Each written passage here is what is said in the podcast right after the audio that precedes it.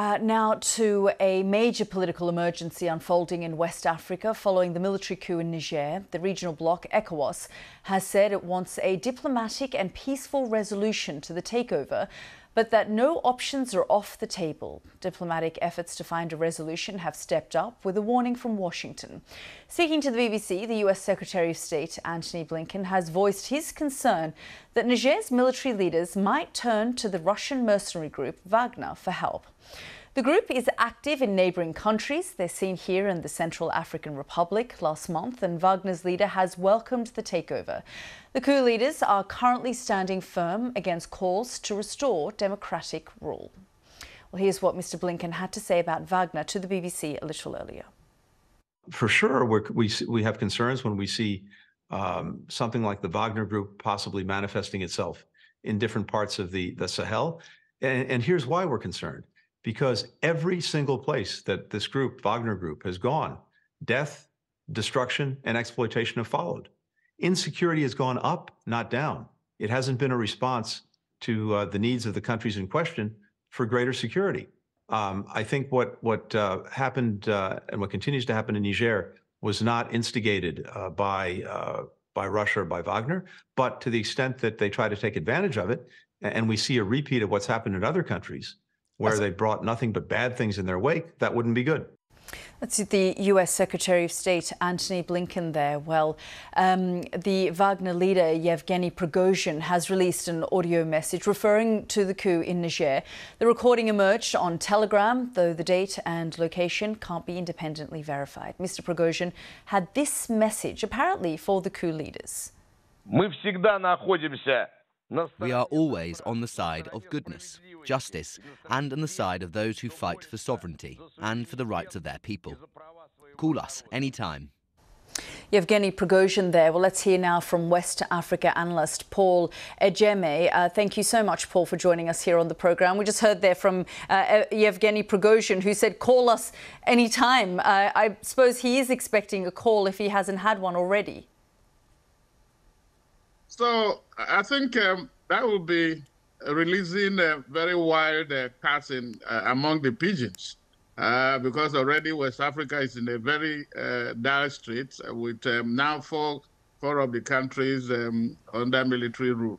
But um, how he does that, uh, perhaps um, in the sense that um, uh, neighboring, Niger's neighbors like uh, Mali and Burkina Faso, they have embraced um, Russia um, they also, I think um, uh, Wagner is uh, active there. There hasn't been any, um, you know, evidence that they are in Burkina Faso, or perhaps they are. He's inviting them, or they should be the ones to invite. It's not clear. I mean, but, how um, problematic? body of the water. How yeah, problematic do you think it is that ECOWAS put this deadline of seven days that came and went, and their call was the regional bloc's call was, um, you know, reinstate the president of, of Niger, bring democracy back or else. And then we didn't quite figure out what that or else was.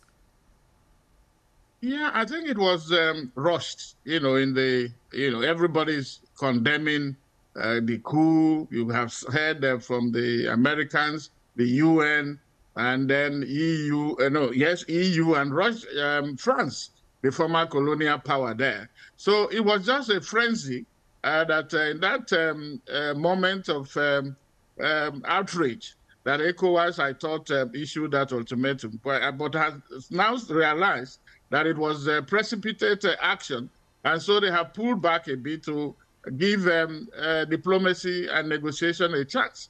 But um, the the um, junta leaders are, are, digging in.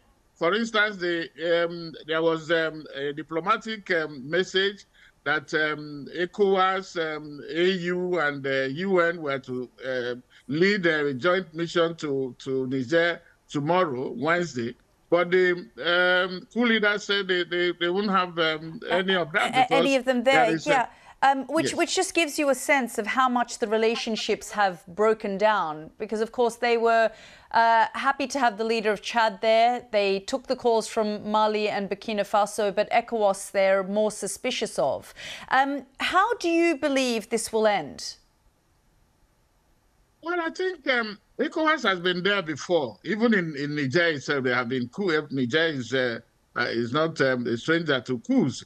The point is that um, ECOWAS has uh, appears to have they dropped the ball some years ago, allowing um, uh, these um, uh, soldiers to take power in Mali, in Guinea, and then uh, Burkina Faso, and now uh, Niger. So, but, but they want to now stop it. They want to sound tough. But this is um, uh, complex.